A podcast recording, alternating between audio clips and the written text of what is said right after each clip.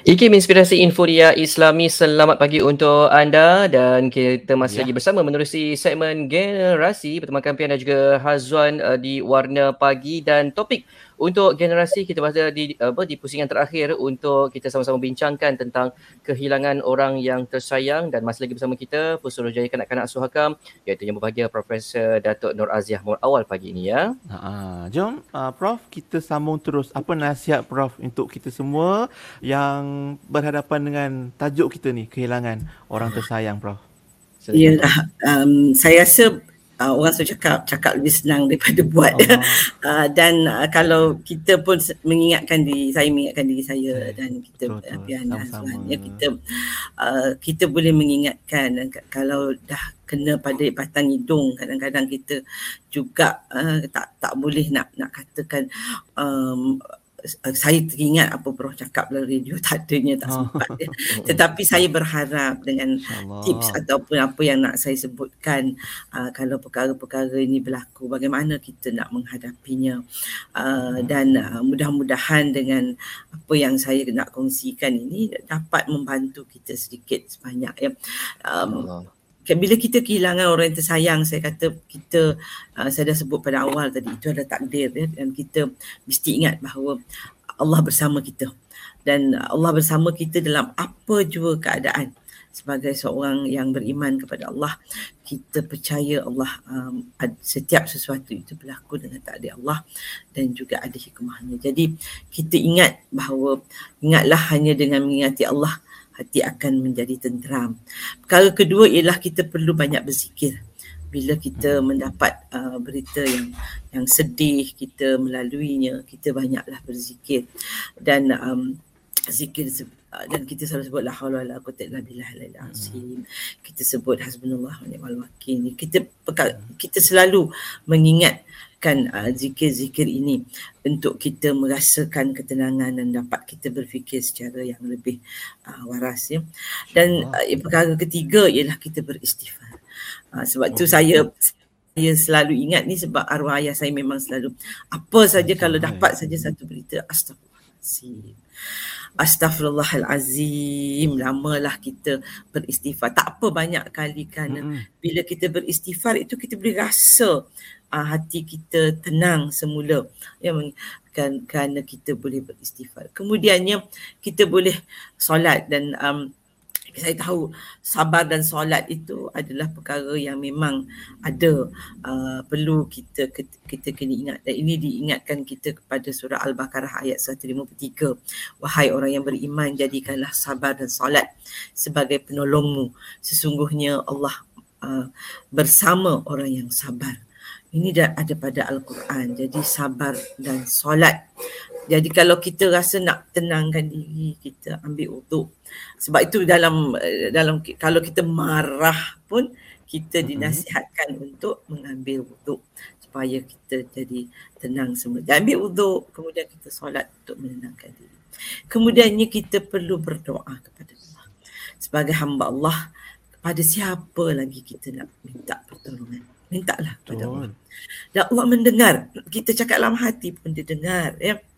Tetapi ada tertib berdoa kalau kita buat tadi buat solat hajat ataupun kita buat solat sunat dan kita pun berdoa dan sebaik-baik doa kita sujud dan kita mintalah doalah kepada Allah masa kita sujud itu rendahkan diri kita serendah-rendahnya dan mintalah Allah beri kita ketenangan dan minta Allah beri kita kesabaran menerima ujian yang berat uh, sekarang ini ya.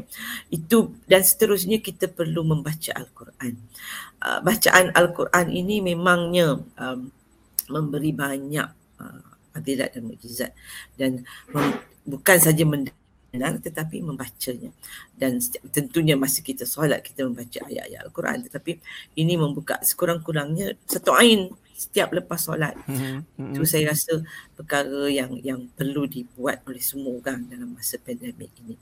Dan uh, kalau tak tak ada masa sekalipun sebelum sekolah sebelum tidur ataupun bangun pagi kalau anak belum bangun dan sebagainya itu bolehlah dibuatkan. Dan dan bila kita kehilangan orang yang tersayang itu baca al-Quran itu menenangkan. Sebab itu uh, kalau kita kalau kita tengok dalam amalan masyarakat kita kalau ada orang meninggal dia akan baca al-Quran uh, dia tutuplah radio dan sebagainya dia baca al-Quran dia buat banyak zikir ya.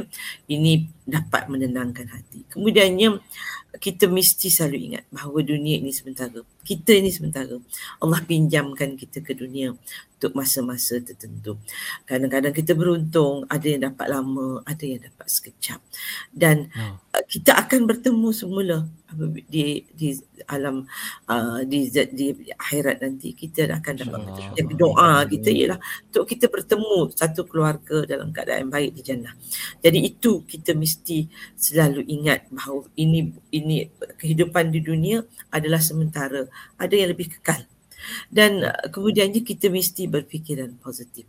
Ini memang kadang-kadang tak semudah sangat mudah di, di, diterangkan sangat mudah di, dinyatakan um, mm-hmm you mesti positif, you mesti positif.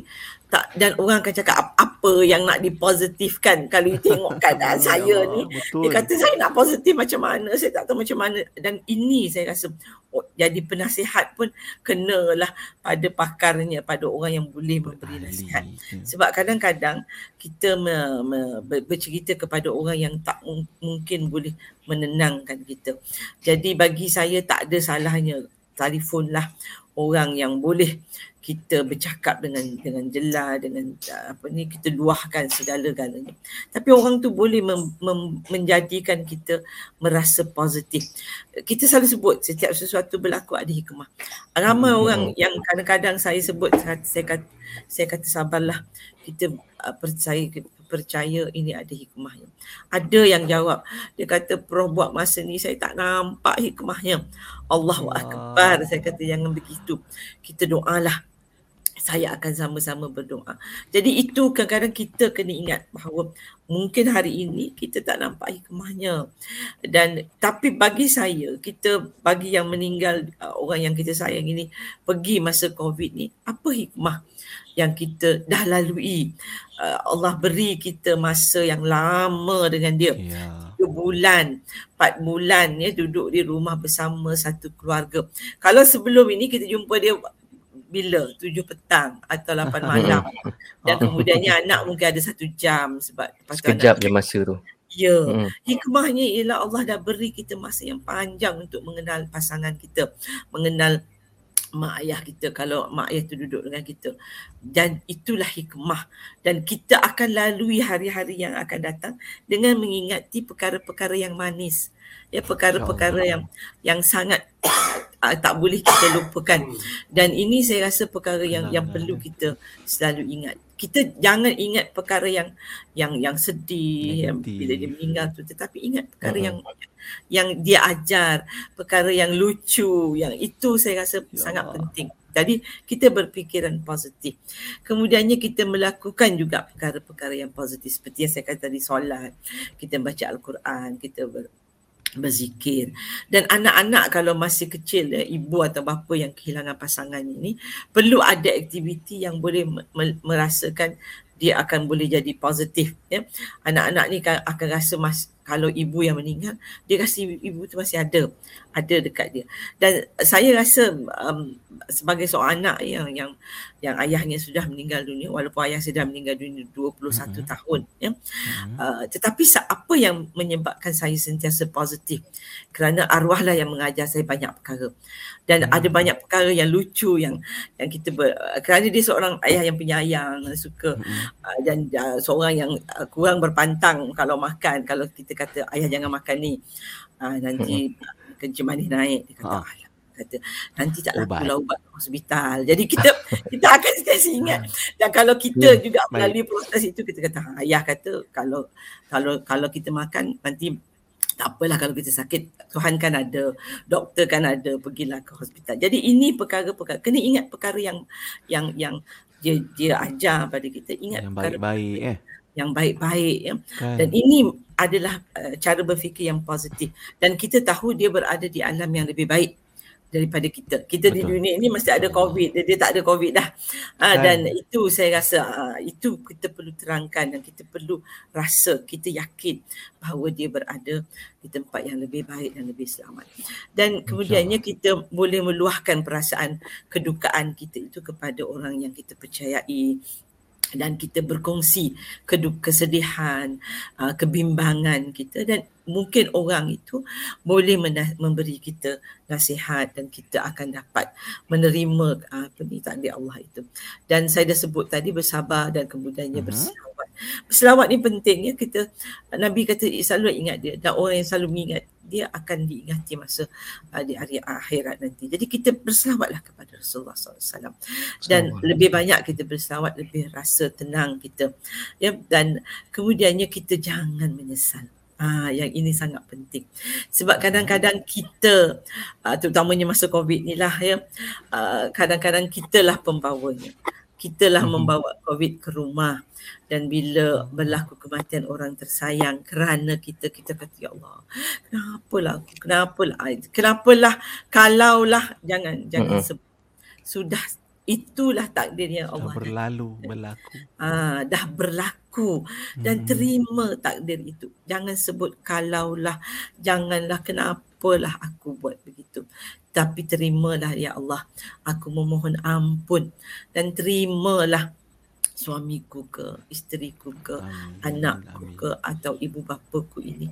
Terimalah dia kembali ke pangkuan Allah dan berilah dia tempat sebaik-baiknya di uh, di taman syurga. Jadi itu saya rasa perkara jangan jangan Baik. menyesali dan kemudiannya sandarkan ataupun letakkan semuanya kepada Allah kerana kita ini hamba Allah dan kita bergantung kepadanya dan kita perlu yakin bahawa Allah mendengar setiap doa yang kita buat. Jadi Betul. dari segi itu kita kita sangat-sangat pentinglah kita memastikan ya um, perkara-perkara ini dapat kita laksanakan.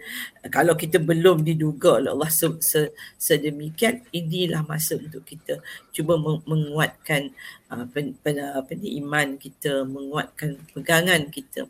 Dan kita lah hamba Allah. Sebagai hamba kita hanya boleh mampu berdoa dan memohon Allah memberi kita yang terbaik Amin. masa kita Baik, insyaAllah. Alhamdulillah. Terima kasih banyak-banyak Prof. Banyak bekalan yang Prof titipkan untuk kita hari ini. Cuba amalkan untuk tenangkan jiwa dan untuk cerita kita kehilangan orang yang tersayang ni mungkin walaupun kita terpisah di dunia moga-moga dan banyakkan doa moga kita bertamu dan bertemu nanti di syurga insya-Allah. Baik untuk hari ini terima kasih banyak-banyak uh, Prof Datuk Nur Aziah Muhammad Awal untuk perkongsian kita menerusi segmen generasi tajuknya kehilangan orang tersayang. Jumpa lagi Prof insya-Allah. Kirim salam untuk keluarga semua ya. Ya.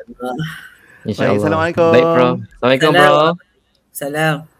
Alhamdulillah itu dia uh, tetamu kita untuk segmen generasi hari ini uh, dan tapi insyaallah banyak tips yang uh, Prof Datuk Nur Azia kongsikan sebentar tadi kita harap dapat diamalkan dan boleh tonton kembali video kita ni nanti di Facebook IKIM FM ataupun YouTube channel IKIM untuk dapatkan kembali apa yang disampaikan oleh Prof sebentar tadi. Ya betul. Dan kita nak ya. beras ketika kita kembali selepas ini anda semua jangan ke mana-mana terus setia mendengarkan kami hanya di Radio IKIM 20 tahun inspirasi Inforia Islam.